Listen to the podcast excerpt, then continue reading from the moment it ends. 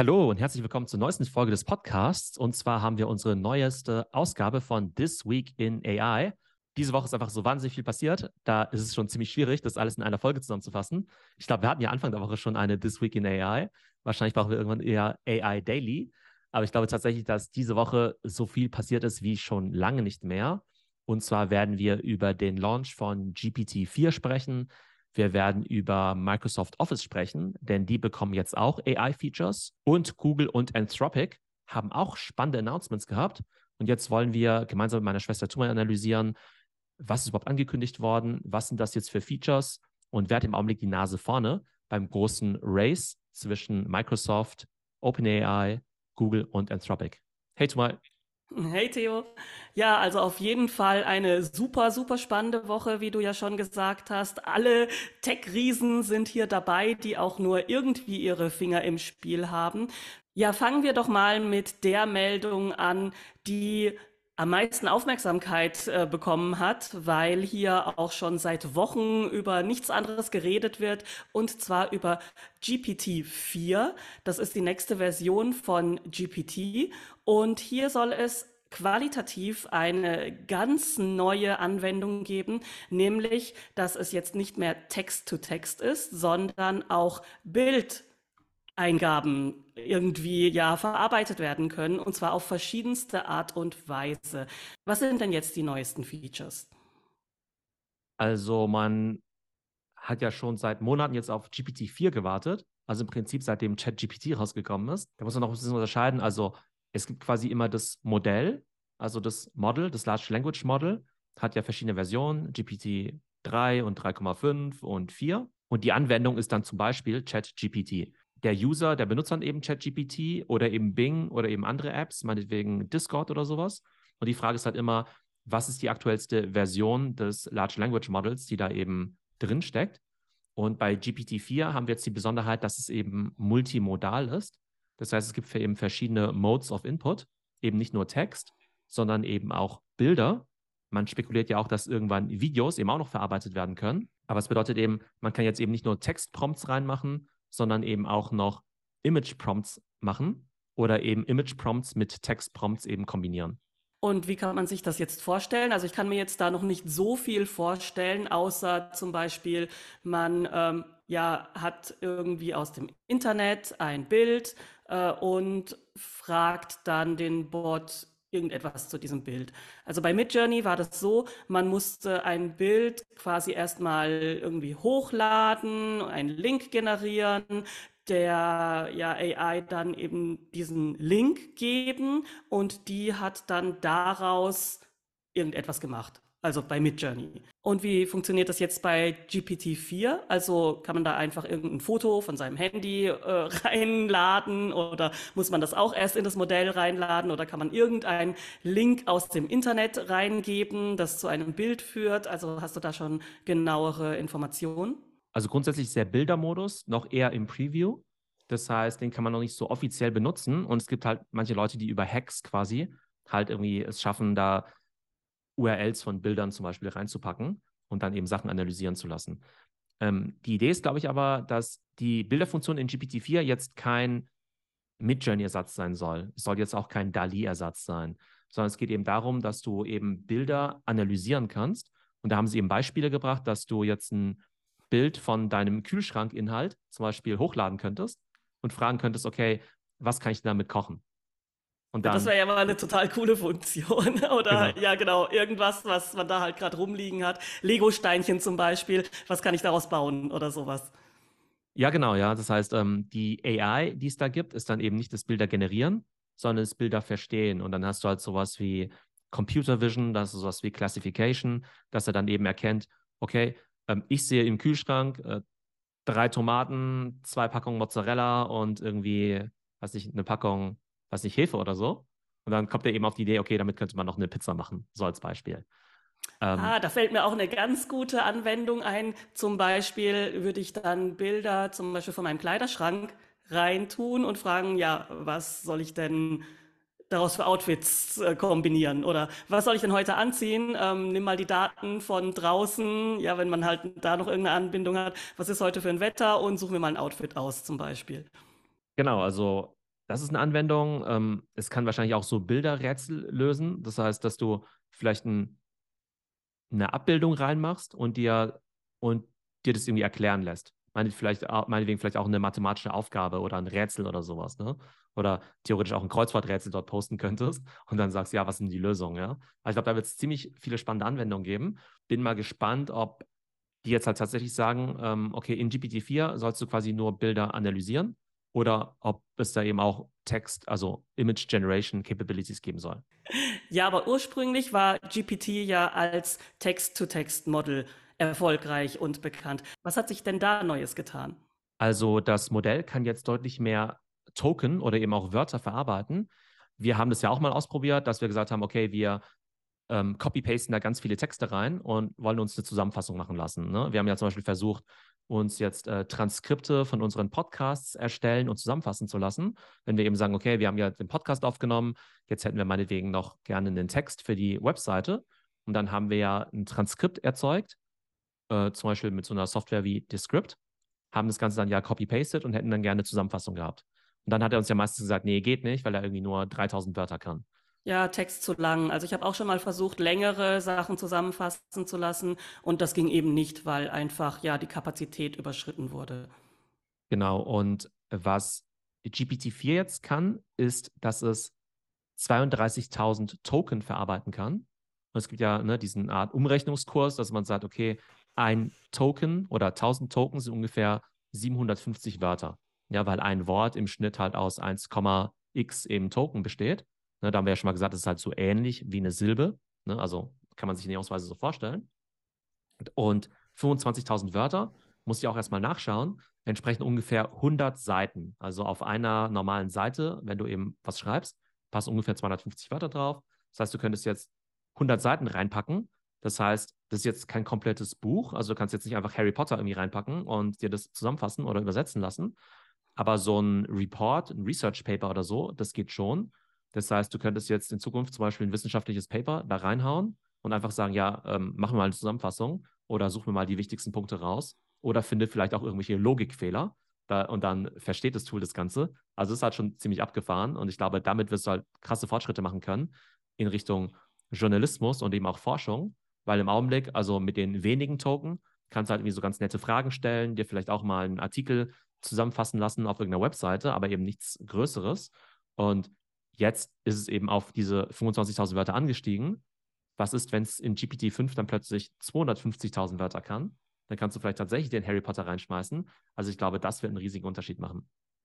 Ja, ich sehe da auch ganz viele Anwendungen für ähm, Meta-Analysen und solche Sachen. Also wenn du dann zum Beispiel ganz, ganz viele Studien zusammennimmst und die analysieren lässt und zusammenfassen lässt, das sind ja auch Dinge, die früher manuell gemacht werden mussten und die eigene Studien waren. Und das könnte mit so einer AI natürlich jetzt dann viel, viel schneller und eventuell auch genauer gemacht werden.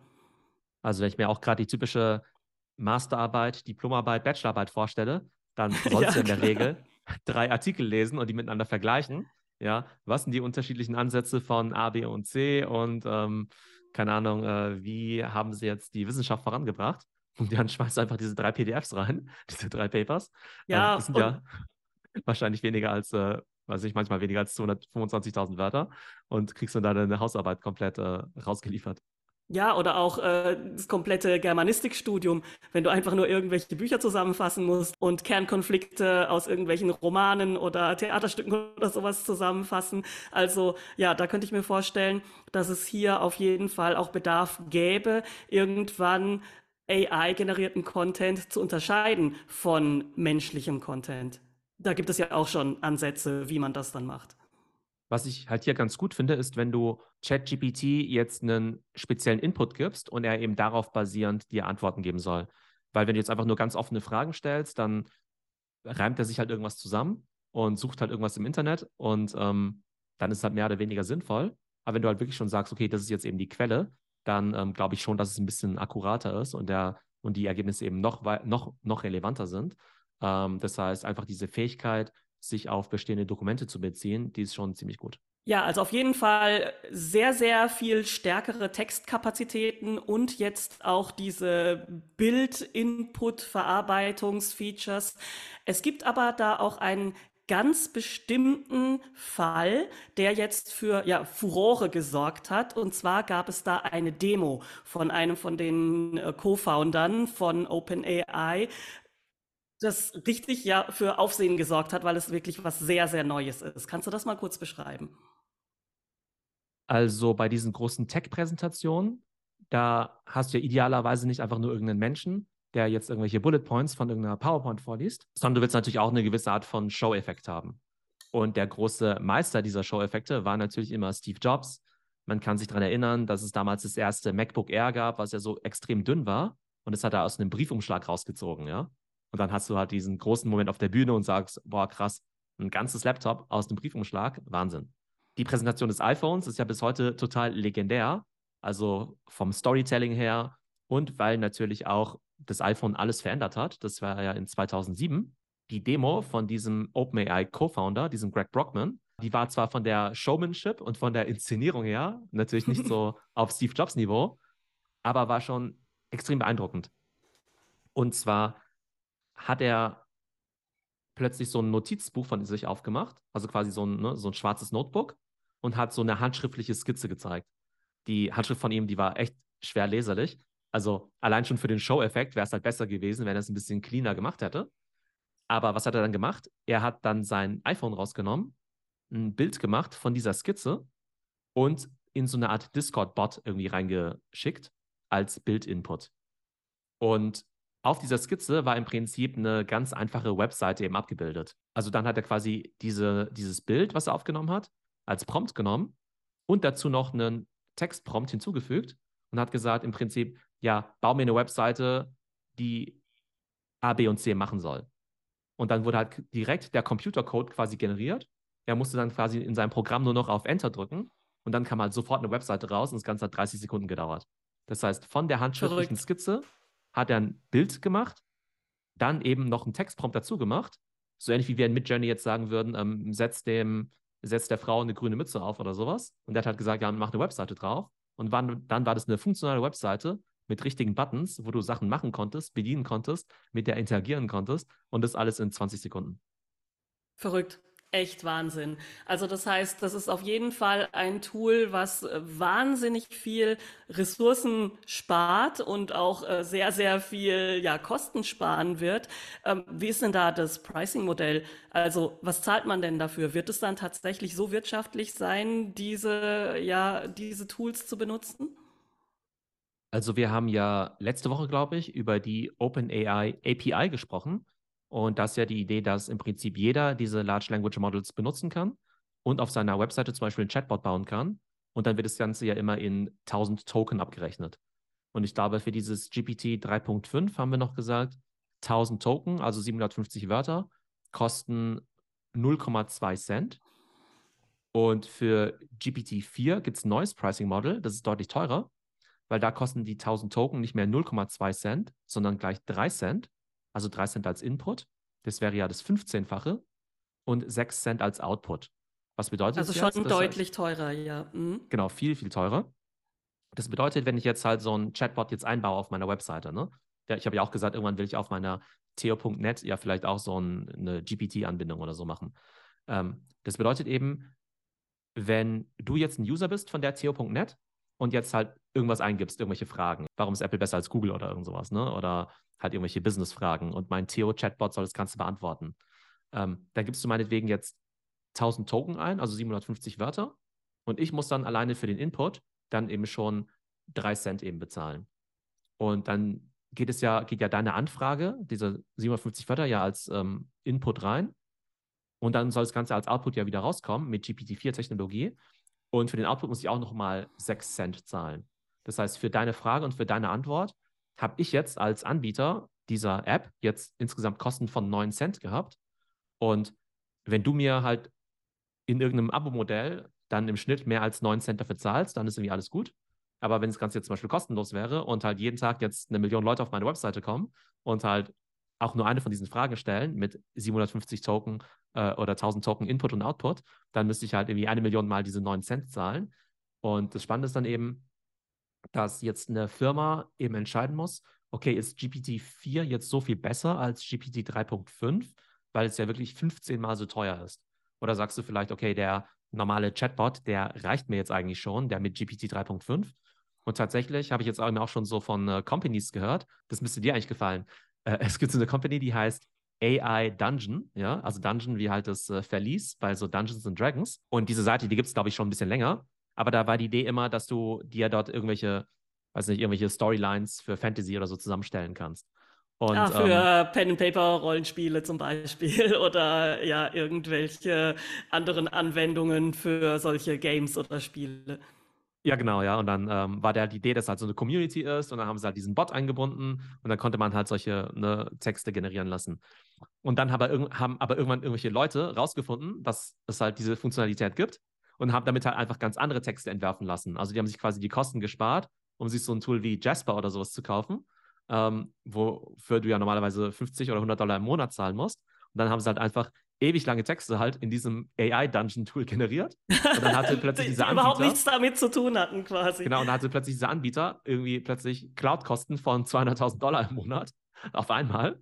Und die musste jetzt quasi, dann mussten es natürlich ein bisschen einschränken und auch das Modell quasi äh, switchen. Ähm, das hat jetzt nicht unbedingt was jetzt mit GPT 3.5 und 4 zu tun, weil die nochmal andere Sachen genutzt haben.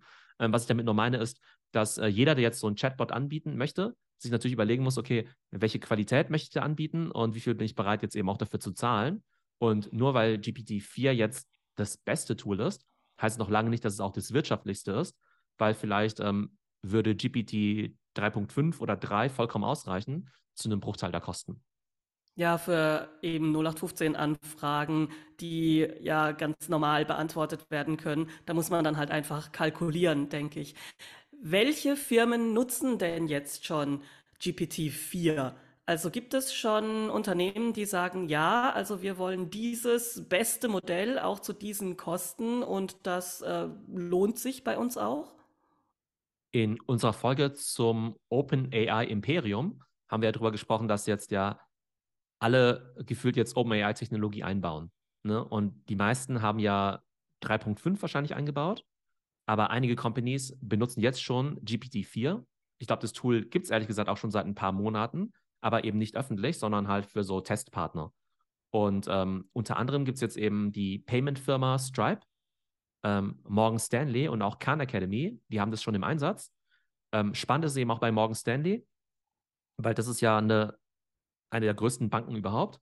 Man denkt ja immer so ein bisschen, naja, irgendwie diese GPT-Chats, die sind ja irgendwie ganz cool für Kochrezepte und für Fantasy und so weiter. Aber könntest du das dann auch in einem seriösen Kontext einsetzen? Ähm, wenn jetzt aber schon die größten Banken anfangen, das zum Beispiel zu benutzen für, was nicht, Customer Service oder ähnliches, das zeigt halt einfach, dass es schon ziemlich weit vorangeschritten ist. Ähm, wahrscheinlich benutzen die jetzt nicht unbedingt das GPT-4 out of the box, sondern benutzen es irgendwie als Basis und trainieren es nochmal mit ihren eigenen Daten und äh, schränken das vielleicht nochmal irgendwie ein, damit da irgendwie kein Quatsch irgendwie rauskommt. Aber man sieht eben schon, selbst ja, Institutionen wie Morgan Stanley, wo es halt extrem um Genauigkeit geht und um Zuverlässigkeit, ähm, bauen jetzt schon diese Technologien ein.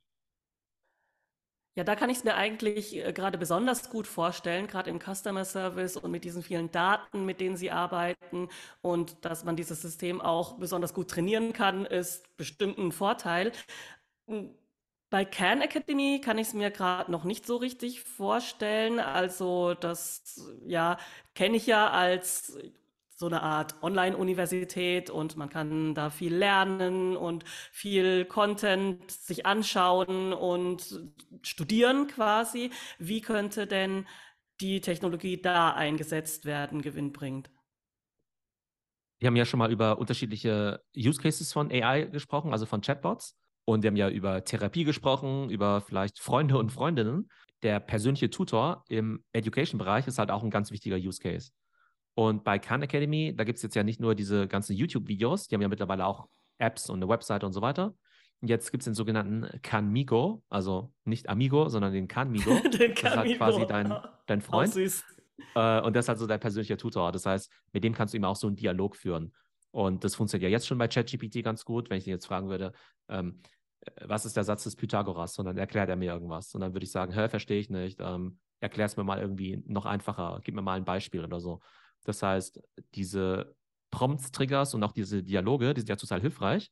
Und wenn die da noch richtig trainiert sind, dann kann ich mir das halt schon vorstellen wie so einen persönlichen Tutor, der normalerweise für die meisten Leute unerschwinglich wäre. Und ähm, die Mission von Khan Academy ist ja ohnehin, so Education zu demokratisieren. Und so ein Chatbot, der gut funktioniert, wäre da natürlich perfekt. Ja, aber würden die dann nicht ihre anderen Inhalte damit irgendwie kannibalisieren? Also würden die dann komplett umswitchen, dass man dann diesen Tutor hat, den man dann fragt, anstatt sich jetzt ja stundenlange Videos anzuschauen und sich da selber durch so ein Curriculum zu klicken und so weiter. Also wie schätzt du das ein? Also zum einen ist Khan Academy ja Non-Profit, ja. Ähm, das ist halt das Erstaunliche. Also die Firma wäre Milliarden von Dollar wert. Aber Wahnsinn, ja, wusste ich jetzt gar nicht, ja. Hm? Ja, genau. Also das ist halt deshalb ist es auch einer meiner großen Helden, ja, im Internet. Äh, Khan, also Salman Khan, der Gründer, also der war ja früher auch so Investmentbanker, Hedge Fund Finance Typ und hat dann irgendwann gesagt, hey, ich will ja meinen, äh, meinen Neffen Mathe erklären. Und dann hat es halt alles angefangen mit diesen YouTube-Videos und heute ist halt diese riesen ähm, Institution draus geworden. Aber selbst wenn sie For-Profit wären, dann wäre das halt eine super gute Erweiterung.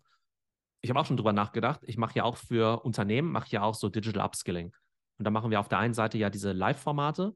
Ich nehme aber auch für die Companies halt Content auf. Das heißt, ich mache irgendwie Videos, ähm, ne, also ich mache zum Beispiel so, dass ich irgendwie Videos aufnehme zu, weiß nicht was, äh, wie funktioniert der TikTok-Algorithmus oder was sind Social-Media-Trends oder wie funktioniert Suchmaschinenoptimierung.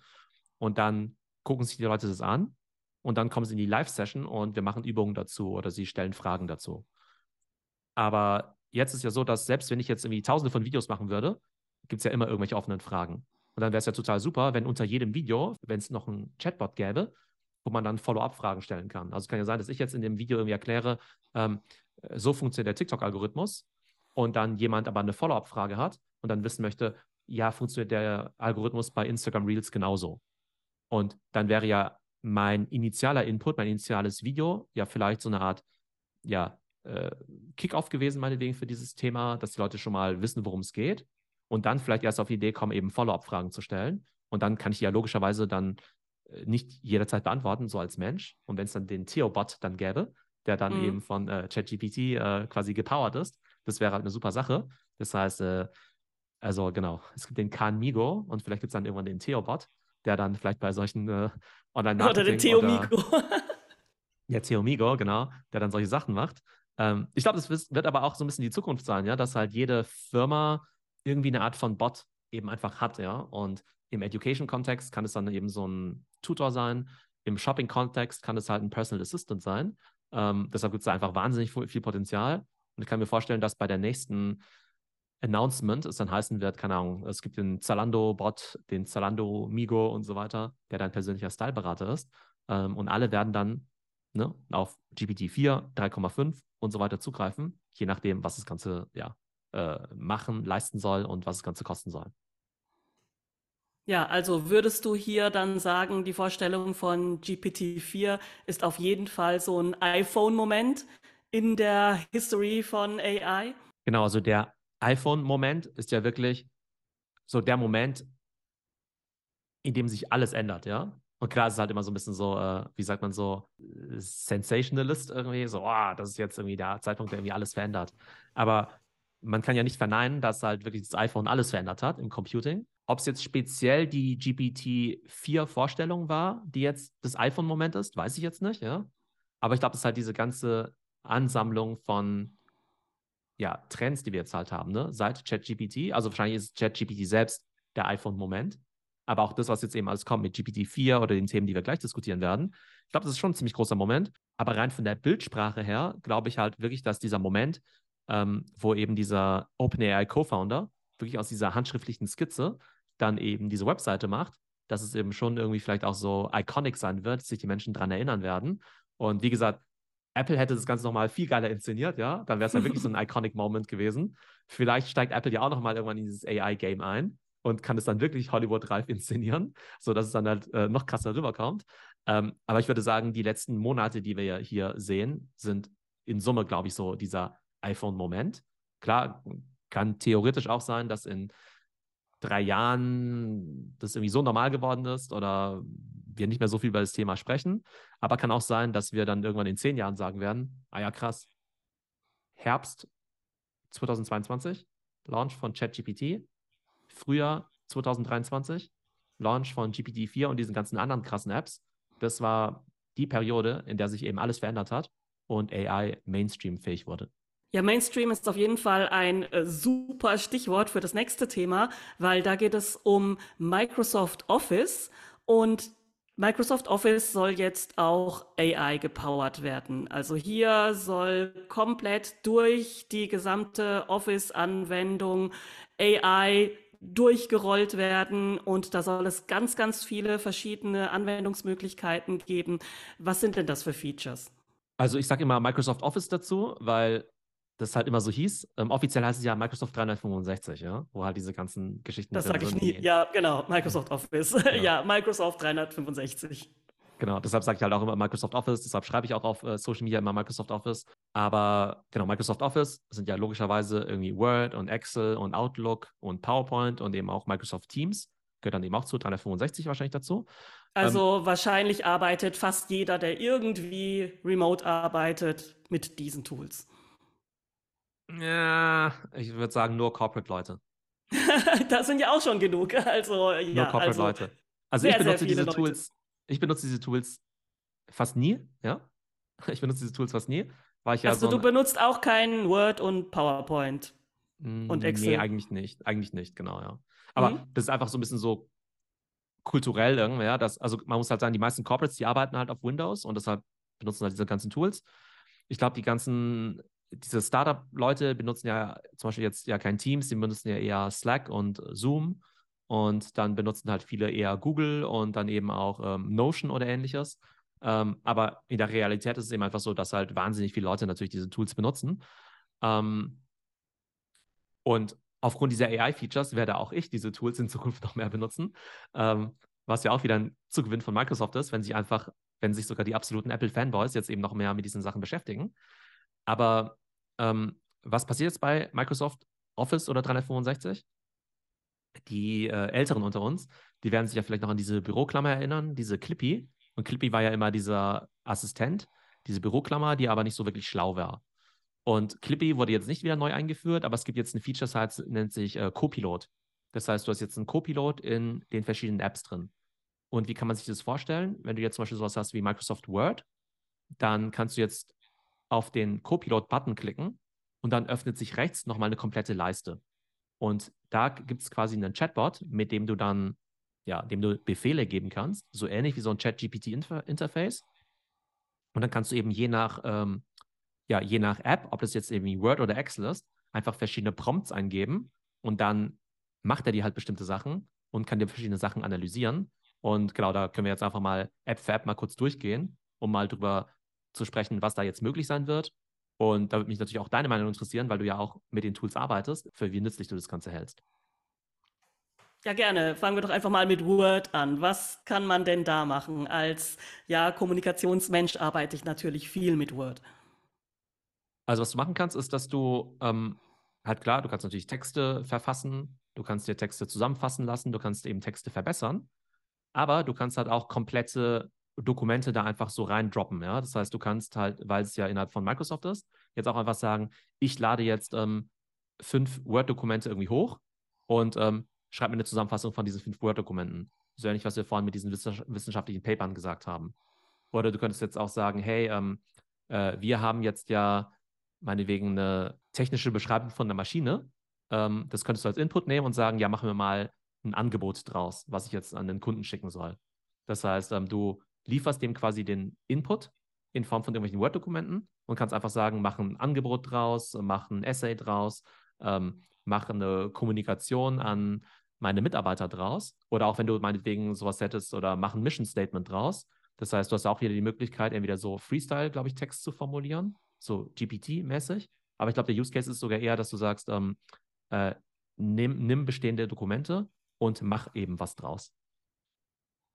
Ja, das ist natürlich super, super spannend für alle, die in der Kommunikation arbeiten, weil du quasi aus bestehenden Inhalten ja ganz, ganz viele Zielgruppen ansprechen könntest. Also dass du dann einfach sagst, ja, mach hier raus eine ähm, Rede für die Betriebsversammlung, mach hier raus ein paar Social Media Posts für die jüngere Zielgruppe in einem etwas lockereren Tonfall, äh, mach eine Pressemitteilung draus, mach einen kleinen äh, Magazinbeitrag draus oder mach einen größeren Magazinbeitrag draus, ähm, mach das Ganze ein bisschen seriöser oder mach es ein bisschen witziger. Also wenn das ginge, könnte man sich damit fast schon ja ein Team sparen, einfach nur mit dieser Funktion. Ja, also du könntest so viel Zeit sparen und du könntest auch so viel Editing, also als Chefredakteur sparen. Das wäre schon ziemlich krass, wenn das gut funktionieren würde. Genau, definitiv. Also du kannst da komplette Archive hochladen. Also auch wenn du jetzt vielleicht ein Blogger bist, dann könntest du halt auch sagen, hey, hier sind ja meine ganzen Texte. Ähm, vielleicht hast du irgendwie 100 Blogbeiträge geschrieben über die letzten drei Jahre und du hast vielleicht ähm, drei Artikel geschrieben über Apple ähm, oder über das Metaverse. Dann kannst du halt sagen, okay, du ähm, suche in meinem Archiv und äh, genau, fasse mir mal alle meine Gedanken zum Metaverse zusammen, der letzten drei Jahre oder sowas. Ne? Also mega krass, was da möglich ist. Ja, und auch im Forschungsbereich, also ich arbeite ja an der Uni, also da kann man ja wirklich dann auch sich die Summaries machen lassen, Exposés, man könnte, wie wir vorhin schon gesagt haben, wissenschaftliche Abhandlungen da reinwerfen und sich Ideen generieren lassen, vielleicht für die nächste Forschungsarbeit. Ja, ich weiß auch gar nicht, ob man da vielleicht sogar äh, Drittmittelanträge komplett erstellen lassen könnte die man dann bestimmt, einfach nur nochmal durchgeht, weil das ist ja auch so eine Arbeit, die sehr, sehr viel Ressourcen frisst und wenn das durch so ein Tool beschleunigt werden könnte, wäre das schon echt, echt krass, auch für die Forschungslandschaft. Ja, es gibt ja auch schon Anwälte, die komplett Verträge aufsetzen lassen, ja, und da kommt es mhm. ja schon auf die Genauigkeit an. Aber es gibt halt auch tatsächlich Leute, die sagen halt, okay, entwerfe mir einen, äh, einen Mietvertrag für keine Ahnung, einen McDonalds in der Innenstadtlage mit den folgenden Parametern, irgendwie Quadratmeter Miete, ähm, Sonderkündigungsrecht und so weiter. Da gibt es ihm einfach nur diese fünf Bullet Points und dann macht er dir halt einen richtig krassen Mietvertrag, der halt sozusagen, also halt auch ein, halt der richtige Anwalt halt so schreiben würde, halt für viele tausend Euro. Mhm. Ähm, also da gibt es echt, glaube ich, krasse Anwendungen. Und manche davon werden quasi ins normale Word kommen. Und bei anderen wirst du natürlich vielleicht schon so spezialisierte Tools brauchen, die sich vielleicht noch mit der Materie besser auskennen. Aber ich glaube, das wird eben die Art und Weise, wie wir dann eben in Zukunft in äh, ja, Word und mit Texten arbeiten werden, stark verändern. Okay, also Word, intelligentes Word gekauft. Äh, Excel wäre ja so das nächste, was viel benutzt wird. Ich benutze Excel ja überhaupt nicht. Also vielleicht, wenn ich mal eine Tabelle machen muss. Aber ich programmiere nichts in Excel. Ich lasse mir nichts äh, irgendwie summieren, zusammenfassen oder was weiß ich, was man damit alles machen kann. Ich habe einfach überhaupt keine Ahnung von Excel. Das ist mir irgendwie zu ähm, technisch in Anführungsstrichen. Was machst du denn mit äh, solchen Tools wie Excel und was kann man in Zukunft machen mit der AI, ähm, mit dem AI-Boost? Naja, bleiben wir doch vielleicht mal in deinem Kontext der Hochschule. Stell dir mal vor, du hättest jetzt eine riesige Tabelle mit ähm, Studenten, die sich eingeschrieben haben, ja. Eine riesige Tabelle, ja. Und dann steht irgendwie hin, okay, irgendwie alle Studenteneinschreibungen der letzten fünf Jahre. Und dann wird da stehen, okay, wann haben die sich eingeschrieben? Für welche Studiengänge haben die sich eingeschrieben? Sind das äh, Männer oder Frauen? Kommen die aus dem Ausland? Ähm, haben die vorher Abi gemacht? In welcher Stadt haben die denn Abi gemacht? Ähm, welche Leistungskurse hatten die dann? Äh, haben die ein Stipendium, ja oder nein? Ne? Irgendwie alles Mögliche, ja wenn du jetzt so einen Datensatz hättest, was würdest du denn gerne darüber wissen? Wahrscheinlich ganz verschiedene Sachen, je nachdem, wofür man es gerade braucht. Also tatsächlich zum Beispiel hier in diesem Kontext würde man vielleicht ähm, zum Beispiel eine Anfrage bekommen von der Presse, also tatsächlicher Fall, die besagt, ja, ich brauche jetzt äh, Interviewpartner aus Skandinavien, unter anderem auch Studenten, äh, die hier schon seit, keine Ahnung, mindestens zwei Semestern sind und uns irgendwelche Informationen darüber geben, was die Unterschiede sind zwischen skandinavischem Schulsystem und äh, ja, deutschem Schulsystem zum Beispiel. Ja. Und dann würde man vielleicht in diese Tabelle hineintippen und fragen können, ja, wer kommt denn alles aus Skandinavien und ist schon seit mindestens zwei Semestern da? Schmeiß mir mal die Leute raus. Hm, genau, und ähm, sowas könntest du theoretisch machen über eine Datenbankabfrage, wenn es in der Datenbank stehen würde. Oder wenn es in Excel wäre, dann müsstest du halt irgendwelche Filter machen, Pivot-Tabellen und so weiter. Ne? Ähm, aber du könntest jetzt einfach mit in die Chatbox jetzt halt reinschreiben, ähm, gib mir skandinavische Studenten, die schon seit zwei Semestern da sind. Und dann wird er dir die zum Beispiel rausschmeißen, ja. Halt irgendwie mega cool. Oder du könntest aber auch sowas sagen wie, ähm, äh, welche Trends kann, welche Trends kannst du denn erkennen äh, bei der Einschreibung? Und dann steht da vielleicht irgendwie so drin, ah, wir haben jetzt äh, in den letzten drei Jahren äh, 20 Prozent weniger Studenten für Germanistik, aber 30 Prozent mehr Studenten für Informatik. Oder wir haben jetzt irgendwie ganz viele Leute, die vorher auf der FH waren und jetzt irgendwie zum Master an die Uni wechseln. Oder wir sehen, dass jetzt ähm, ganz viele Frauen jetzt Naturwissenschaften studieren und ähm, äh, keine Ahnung, und äh, Männer aber irgendwie nur BWL studieren wollen oder sowas. Ne? Das heißt, du kannst halt entweder relativ spezifische Fragen stellen und dann analysiert er das Ganze. Ähm, oder du stellst relativ offene Fragen und sagst, hey, was ist denn hier auffällig, ja? Und das ist jetzt quasi jetzt in deinem Kontext, aber jetzt auch so im Business-Kontext.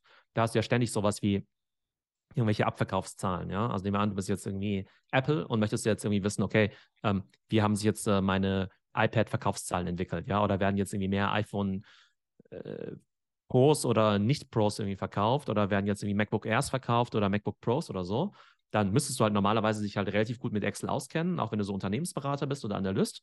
Und so könntest du jetzt halt einfach irgendwie einfach so Fragen stellen.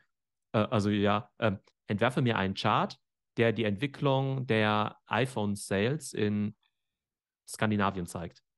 Oder mach mir ein Kuchendiagramm, das mir die äh, Zusammenstellung äh, der äh, Kinder aus äh, Akademiker- oder Nicht-Akademiker-Haushalten in meinem Studiengang Informatik zeigt oder sowas. Ne? Also sowas könntest du halt machen, einfach nur mit einem Textbefehl und dann kommt halt die Analyse raus.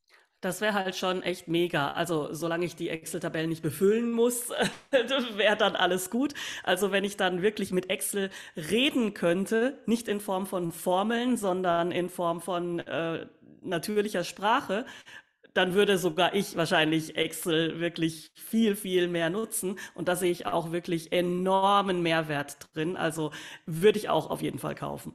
Nächstes Tool, was ja auf jeden Fall sehr, sehr viel genutzt wird, ist PowerPoint. Ehrlich gesagt, ich ähm, bin jetzt eigentlich auch nicht so ein PowerPoint-Pixel-Schubs-Fan und nutze das auch nur, wenn ich muss und mache da relativ, ja, äh, einfache Folien. Was kann man da denn erwarten von einer AI-Anbindung? Hier kannst du zum Beispiel auch einfach ein Word-Dokument reinhauen und sagen, mach mir mal eine Präsentation draus.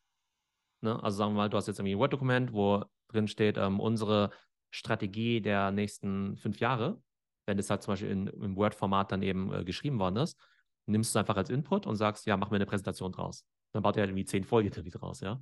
Irgendwie Strategie 2023, 24, 25, 26, äh, USA, Brasilien, Japan.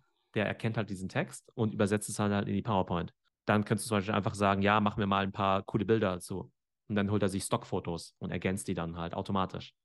Oder halt Cliparts ja, oder eine, was weiß ich, was es da schon drin gibt. Ja, kannst äh, auch sagen, mach ja, mal eine Animation zum Beispiel, ne? Ähm, formatier mir das mal irgendwie anders oder sowas, ja? Mach das mal in einem coolen Design. Also auch da kannst du halt irgendwie super leicht dann, ähm, ja, äh, Präsentationen dann eben auch automatisch erstellen. Genau, und dann kannst du halt auch einfach neue Folien hinzufügen. Dann kannst du zum Beispiel einfach sagen, ja, mach noch eine zusätzliche Folie mit, mit der Unternehmensgeschichte. Ja, und dann baut er dir das einfach zusammen. Und er kann dir auch noch ähm, Speaker Notes machen. Das heißt, ähm, wenn du präsentierst, dann wird ja normalerweise die Folie ja angezeigt. Und für den Speaker gibt es dann auch so kleine Notizen. Und das macht er dann eben auch automatisch. Ja, das heißt, du musst jetzt nicht deine eigenen Notizen dazu schreiben. Also in Word arbeite ich halt so gesehen relativ wenig, weil ich halt nicht so viel lange Texte unbedingt schreibe. Aber gerade so Leute, die halt ne, im Business-Kontext wird ja total viel mit Excel und auch mit PowerPoint gemacht. Unternehmensberater machen ja im Prinzip nichts anderes, ja. Ich wollte es gerade sagen, werden da jetzt die ganzen äh, McKinsey-Anfänger dadurch arbeitslos, die ja wahrscheinlich ja einfach nur Daten in PowerPoint-Folien umbasteln die ganze Zeit, nächtelang? ich weiß nicht, ob sie arbeitslos werden, aber es erleichtert denen natürlich die Arbeit. Ne? Also ich kann mich ja selbst daran erinnern, als ich ähm, damals promoviert habe, habe ich ja auch ein Praktikum gemacht bei BCG. Und da war ich halt ehrlich gesagt nicht besonders gut in Excel, ja. Ähm, ich glaube schon, dass ich die inhaltlichen Themen gut verstanden habe während dem Praktikum. Aber ich wusste halt nicht so genau, wie man halt diese ganzen Befehle macht und wie man die ganzen Formatierungen macht. Ähm, und war halt dadurch nicht jetzt so ultra produktiv. Das hat mich halt total gefrustet, weil ich der Meinung war, ja, okay, ähm, ich weiß ja schon, in welche Richtung das geht. Ich glaube, ich habe auch gute Ideen, wie man das Unternehmen jetzt voranbringen könnte. Aber ich konnte es halt so gesehen halt nicht so gut umsetzen, weil ich halt nicht so gut drin war, PowerPoint zu formatieren, was halt ein bisschen frustrierend war. Und ich glaube, wenn du jetzt halt davon erlöst wirst, dich halt um so Formatierungskram irgendwie zu äh, ne, kümmern oder jetzt halt auch nicht unbedingt jede Funktion in den Excel beherrschen musst, sondern halt einfach intelligente Fragen stellen kannst, ähm, dann hilft es halt mega. Ich glaube, wen es tendenziell vielleicht arbeitslos macht, ist, dass es ähm, ja schon Leute gibt, die einfach nur Folien quasi schön machen und formatieren. Da gibt es halt immer sogenannte Grafikpools. Oft, oft, oftmals sitzen die dann vielleicht auch, ähm, weiß ich, vielleicht auch in Indien zum Beispiel, weil es natürlich ein bisschen günstiger ist. Und dann werden ja oftmals äh, Präsentationen da hingeschickt, damit sie dann eben aufgehübscht werden. Und wenn jetzt halt der Berater, die jetzt über das neue AI PowerPoint direkt schön machen kann oder die halt automatisch formatiert werden, dann fällt dieser Schritt natürlich weg.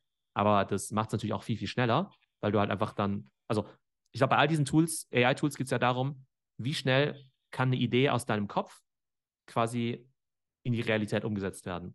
Und diese Realität könnte ein Text sein in Word, könnte eine Analyse sein in Excel, könnte eine PowerPoint-Präsentation sein oder sogar eine Website, wie wir es vorhin gesehen haben.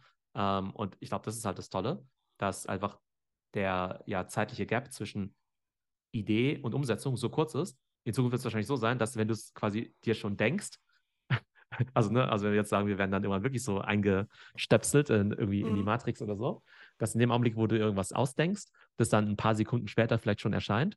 Und ich glaube, mit diesen AI-Tools kommen wir schon stark in diese Richtung. Ja, also PowerPoint auch auf jeden Fall gekauft. Ich habe auch immer so gute Ideen und die sind viel schneller entwickelt, als ich dann diese blöde PowerPoint-Präsentation gebaut habe. Also da sitze ich unproportional länger dran als an der Konzeption. Würde ich auch auf jeden Fall kaufen. Jetzt gibt es ja noch Outlook, um mal das äh, ja komplett zu machen. Outlook und Teams. Was könnte denn da der Vorteil sein einer AI-Anbindung?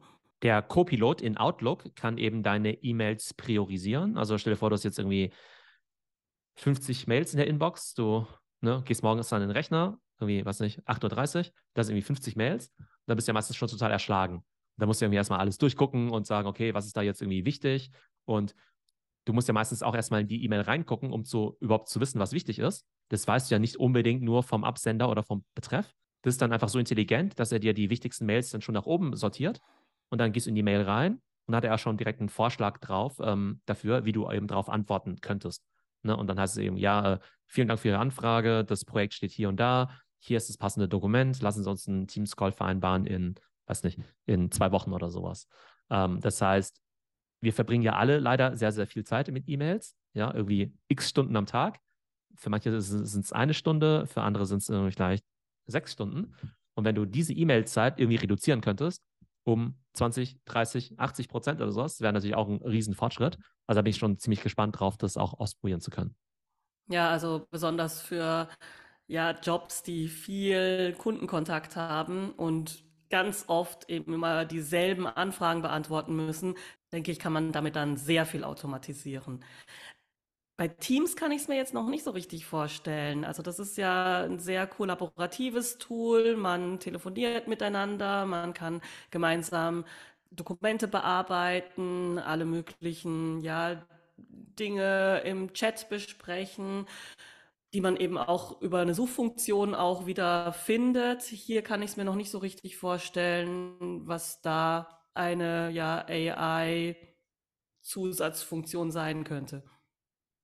Also ich gehe jetzt mal auf die Meetings in Teams ein, ne? also die Online-Meetings. Und da ist ja so, dass du ja manchmal so ein Meeting verpasst, weil du keine Zeit hast. Ne? Irgendwie deine vier Kollegen, die machen das Meeting, aber du bist nicht mit dabei. Dann müssen die halt im Nachgang erzählen, okay, tu mal, das und das ist passiert. Oder du müsstest ja theoretisch das ganze Meeting nochmal angucken, wenn es aufgezeichnet wurde, was natürlich kein Mensch macht. Was eben Teams jetzt machen kann, ist, dass das komplette Meeting nicht nur transkribiert wird, sondern wird eben auch zusammengefasst. Das heißt, dieses Meeting hat jetzt eine Stunde gedauert. Jetzt hat es eben das Transkript generiert. Wenn du willst, kannst du alles schnell nachlesen. Aber er sagt dir dann auch, okay, ähm, hier ist das Transkript, aber übrigens, ähm, die drei To-Dos sind A, B und C. Ähm, Jens hat gesagt das, Laura hat gesagt das. Äh, und als nächstes muss Laura das machen, Jens muss das machen und Tuma muss das machen. Und dann kriegst du halt die ganzen Takeaways mit, ohne bei dem Meeting dabei gewesen zu sein, weil er eben einfach diesen ganzen Kontext dann eben auch versteht. Also ich glaube, das ist eben extrem praktisch. Und du kannst das Ding aber sogar schon live benutzen. Also stell dir vor, du bist jetzt in einem Call drin, der läuft vielleicht schon eine halbe Stunde und du kommst irgendwie für die letzte halbe Stunde mit rein. Dann könntest du zum Beispiel so eine Frage stellen wie, ähm, was hat denn der Kollege XY gesagt über unsere äh, Japan-Strategie? Ne? Und dann, weil es ja das Live-Transkript gibt, kannst du halt irgendwie nachlesen in Bullet Points, was der Kollege von der Viertelstunde über die Japan-Strategie gesagt hat. Also finde ich eigentlich auch ziemlich abgefahren und können natürlich auch total viel Zeit sparen. Ja, also an dem Punkt bin ich jetzt ein bisschen skeptisch. Also bei diesen ganzen Alleinarbeit-Tools finde ich es super sinnvoll, würde ich sofort kaufen. Aber irgendwie jetzt mit Teams, weiß ich nicht, da sehe ich jetzt nicht so den riesen Mehrwert drin, da alles ja zu transkribieren, mitzuschreiben und so weiter, weil man ja doch relativ uneffizient vielleicht kommuniziert, wenn man das jetzt alles verschriftlichen würde. Klar kann man das dann zusammenfassen, aber ich sehe einen größeren Mehrwert darin, sich dann quasi bei einem verpassten Meeting zum Beispiel nochmal kurz mit den Kollegen zusammenzusetzen und sich das dann nochmal zusammenfassen zu lassen. Das hat ja Vorteile für beide Seiten, also sowohl für den Zusammenfassenden als auch für den, der das dann nochmal hört. Und vielleicht kommen da nochmal andere Absprachen und andere Informationen rum. Also den Punkt sehe ich jetzt nicht, dass das jetzt so einen großen Mehrwert bringt. Aber gut, also äh, ja, mein glaub, Fazit wäre hier jetzt äh, ich glaub, kollaborativ. Ich glaube, es kommt drauf an. Ich glaube, wenn es halt irgendwie immer die gleich, drei gleichen Leute sind, die immer zusammenarbeiten, dann würdest du halt sagen, ja, okay, erzähl mir mal kurz, was ich verpasst habe. Aber stell dir vor, du hast halt irgendwie Konstellationen, ähm, also du willst ja generell jetzt nicht irgendwie haben, dass jetzt tausend Leute an einem Teams-Call teilnehmen oder sowas, ne? Mm, ähm, ja. Aber du möchtest ja vielleicht trotzdem, dass alle mitbekommen, was da passiert ist, ne? Ähm, und ich glaube, dafür sind solche Sachen dann eben schon, ähm, schon ganz gut. Selbst wenn ich jetzt so einen Call verpasst habe, bis ich jetzt mit dir einen Termin ausgemacht habe, wo du dann sagst, ah ja, komm, äh, Theo, ah, jetzt ist irgendwie Freitag, äh, komm, nächsten Dienstag kann ich dir erzählen, was wir in unserem Meeting am Donnerstag besprochen haben, was du verpasst hast. Also wäre es ja cool, wenn es das Transkript gäbe. Und wenn ich halt noch mehr dazu wissen will, dann kann ich ja immer noch mit dir einen Termin ausmachen. Also ich glaube, es schadet zumindest mal nicht. Ja, es schadet nicht, aber hier sehe ich tatsächlich, ist ein menschlicher Protokollant äh, irgendwie doch noch besser. Also so aus meiner Erfahrung mit den ganzen Meetings, ich verbringe ja extrem viel Zeit in Meetings und manche davon werden protokolliert und manche nicht. Und mein erster Gedanke war ja, hey cool, dann muss endlich mal niemand protokollieren. Aber wenn man mal jetzt so ein Transkript und ein Protokoll vergleichen würde, würden da wahrscheinlich, ähm, auch wenn die AI das zusammenfassen würde, verschiedene Sachen rauskommen. Und also da ist die menschliche Leistung von jemandem, der dabei sitzt ähm, oder von allen Leuten, die dabei sitzen und sagen, ja, das sollte jetzt ins Protokoll, das nicht, was machen wir da weiter? Also wenn man da eben die AI hätte, dann müsste man da vielleicht anders die Meetings gestalten. Da müsste man dann immer sagen, und hier nochmal fürs Protokoll das und das, damit die AI das dann auch ja erkennt und mitprotokolliert. Also da müsste man dann vielleicht ein bisschen gucken, wie man das nutzt, aber hier sehe ich jetzt nicht so den In-Your-Face-Nutzen wie bei den anderen, wie bei den anderen Tools. Ja, ähm, genau. Ich glaube tatsächlich, dass es eine gute Idee ist, dann vielleicht auch solche Keywords zu geben, wie jetzt fürs Protokoll, ne? damit es halt auch aufgenommen wird, ja, genau. damit halt also auch so ein bisschen priorisiert wird für die Zusammenfassung Aber, oder dass man dann immer sagt, und hier für die Zusammenfassung oder hier fürs Protokoll oder so. Ja, genau, es ist halt wie so eine Art Prompt. Aber ich glaube, das ist ja, ich glaube, damit ein richtig gutes Protokoll rauskommt, da muss ja auch jemand dafür abgestellt werden, ja. Und so ein richtig geiler Job ist es jetzt auch nicht, der Protokollant zu sein. Ähm, aber es gibt auch andere Inf äh, ähm, Situationen. Nehmen wir an, du hast jetzt ein Interview mit jemandem, du führst ein Interview mit jemandem. Da hast du ja irgendwie auch keinen da Bock, dir das nachher ja. nochmal anzuhören und zu transkribieren. Oder bei einem Jobinterview da möchte ich ja irgendwie auch nicht irgendwie mitschreiben, ähm, äh, ja, was wäre Ihre größte Herausforderung im Leben? Und dann muss ich noch nebenbei die Notiz machen, ah ja, gut, die Frage hat er jetzt irgendwie gut oder schlecht beantwortet oder so. Und du willst ja auch nicht noch jemanden extra mit reinnehmen, der nur fürs Protokollieren zuständig ist. Also ich glaube, prinzipiell glaube ich irgendwie so, hm, also ich glaube, das, das, das Ding an Video und an Audio ist ja, dass es halt irgendwie nicht so effizient ist, dass sich das halt irgendwie alles reinzuziehen irgendwer. Und ich glaube einfach die Option zu haben, hey, ich kann mir das, ich kann live dran teilnehmen, ich kann mir das Ganze anhören oder ich schnappe mir das Transkript und hole mir halt mal wegen die äh, 80%-Version davon. Die finde ich irgendwie schon ganz cool. Und genau, ich glaube, das Spannende wird halt einfach sein, inwiefern wir vielleicht in Zukunft dann eben noch äh, quasi dem virtuellen Assistenten dann zurufen müssen. Ähm, ja, jetzt äh, hier Prio 1, Prio 2, Prio, Prio 3. Aber alleine, wenn wir vielleicht auch am Ende auch als Menschen verbal zusammenfassen würden, ah ja, vielen Dank fürs Meeting. die wichtigsten drei Themen fürs nächste Jahr sind eins, zwei und drei. Irgendwer. Ist ja cool, wenn das dann die AI protokollieren kann, als wenn jetzt irgendjemand schreiben muss, ja, irgendwie eins, zwei und drei. Ja, auf jeden Fall. Also sozusagen als äh, virtuelle Schreibkraft könnte ich mir das total gut vorstellen. So, jetzt haben wir ja wirklich ausführlich darüber geredet, einfach nur, was äh, diese AI-Anbindung allein schon für Microsoft Office bedeutet, für all diese Anwendungen und für diese ja sehr, sehr vielen Menschen, die das tagtäglich in ihrer Arbeit äh, benutzen müssen. Was bedeutet das denn für Microsoft? Wird Microsoft jetzt dank dieser AI-Anbindung zur größten Company der Welt, also sie sind ja schon ein Gigant, ja, aber ist das jetzt etwas, was Microsoft nochmal so einen richtig uneinholbaren Vorsprung geben wird? Also zunächst mal wird Microsoft dadurch einfach Geld ohne Ende drucken, ja. Wir haben ja schon auch bei dem OpenAI-Investment immer schon drüber gesprochen, dass der Wert für Microsoft jetzt ja nicht daran liegt, dass jetzt so viele Leute auf ChatGPT gehen und sich jetzt ChatGPT Plus für 20 Dollar kaufen und sich Microsoft dann irgendwie die Einnahmen teilt mit OpenAI oder sowas, das sind ja eher so Peanuts. Aber es gibt halt einfach, weiß ich, hunderte von Millionen oder von, oder vielleicht so wahrscheinlich sogar mehr als eine Milliarde von Leuten, die halt täglich diese Microsoft-Produkte nutzen. Und wenn die jetzt einfach nochmal deutlich besser werden, dann kann Microsoft natürlich mehr Geld dafür verlangen oder eben vermeiden, dass Leute jetzt ähm, ihr Abo vielleicht kündigen, ja dass sie vielleicht sagen, ah ja gut, das kostenlose von Apple ist ja eigentlich auch ganz gut, das kostenlose von Google ist ja auch ganz cool. Ähm, jetzt brauche ich Microsoft nicht mehr. Mit diesen AI-Features wird es extrem wertvoll und die Zahlungsbereitschaft ist auf jeden Fall da. Wir haben ja vor kurzem über Notion AI gesprochen, also die AI-Features von Notion. Und die hatten irgendwelche ja, Hoffnungen, wie viel Geld sie jetzt damit generieren könnten. Und ich glaube, das haben sie jetzt nach einem Monat schon ums Dreifache übertroffen.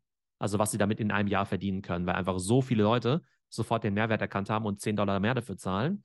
Und ich habe jetzt gar, weiß jetzt gar nicht genau, wie viel du jetzt irgendwie pro Monat zahlst als Firma für dieses ganze Microsoft 365.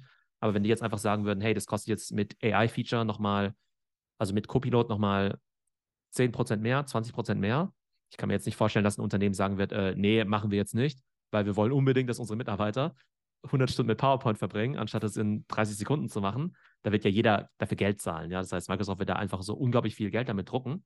Und in Sachen größte Firma der Welt, die wechseln sich ja immer so ein bisschen ab mit Apple in den letzten Jahren. Die sind ja deutlich größer als ähm, Meta oder Google oder sogar Amazon. Ähm, das heißt, Microsoft ist eh immer auf Platz 1 oder auf Platz 2. Ich glaube, wenn sie durch diese AI-Features jetzt halt nochmal um 20 Prozent wachsen könnten, dann würden sie auf jeden Fall zur Nummer 1 werden. Und man merkt ja auch schon, also dieser Podcast hier hat 450 Folgen, ja. Vor AI haben wir vielleicht irgendwie dreimal das Wort Microsoft erwähnt. Also maximal, ja. Und vielleicht jetzt Oder auch nicht überhaupt immer. nicht. Ja, also im ja. ganzen Metaverse-Kontext haben wir, glaube ich, kein einziges Mal Microsoft erwähnt. Ja, so ein bisschen, dass die vielleicht auch um, ähm, da auch Office ins Teams ins Metaverse bringen wollen und so, aber insgesamt ähm, ne, waren die immer eine super Company, aber haben natürlich jetzt nie so die innovativsten Dinge gemacht.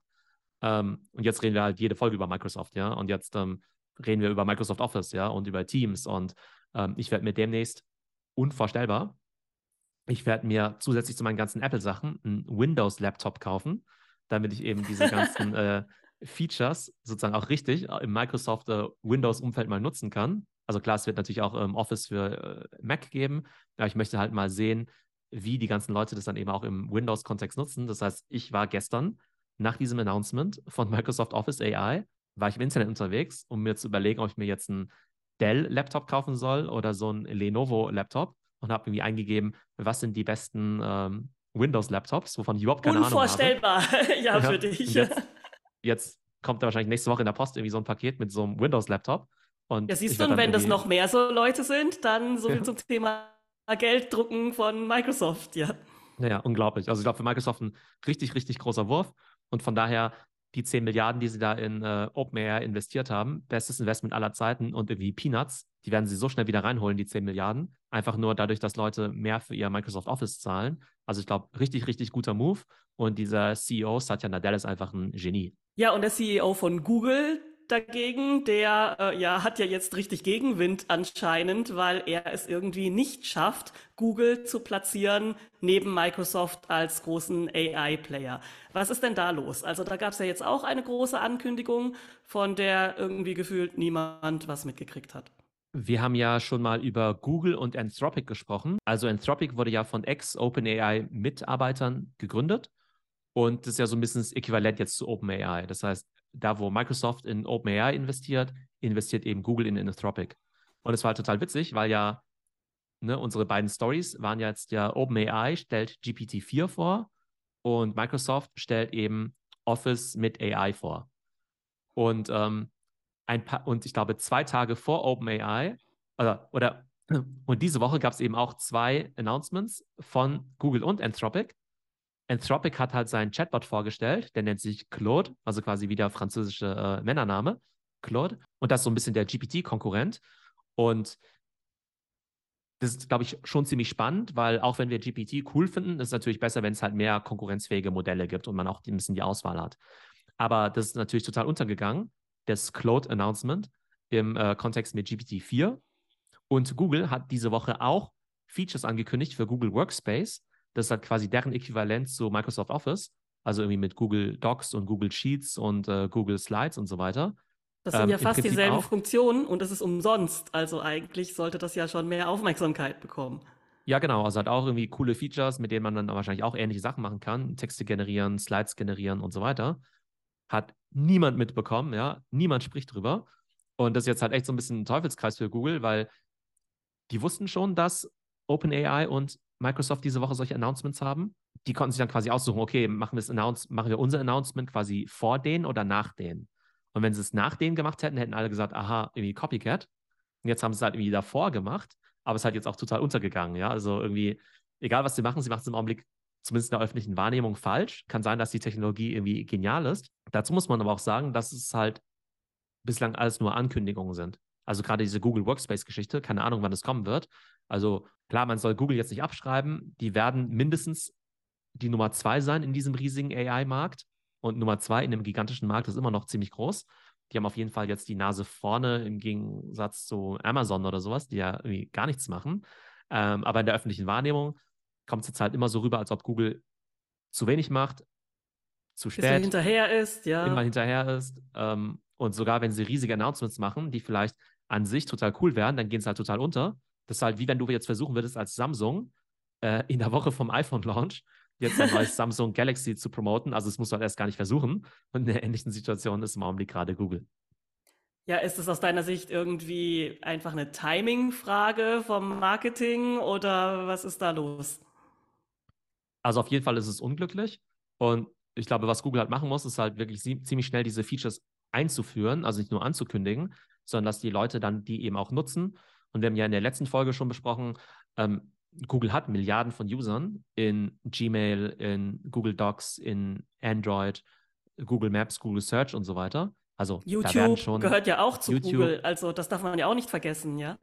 Das heißt, da werden schon genug Leute es nutzen, aber die müssen es halt endlich mal äh, auch wirklich umsetzen und nicht nur ankündigen.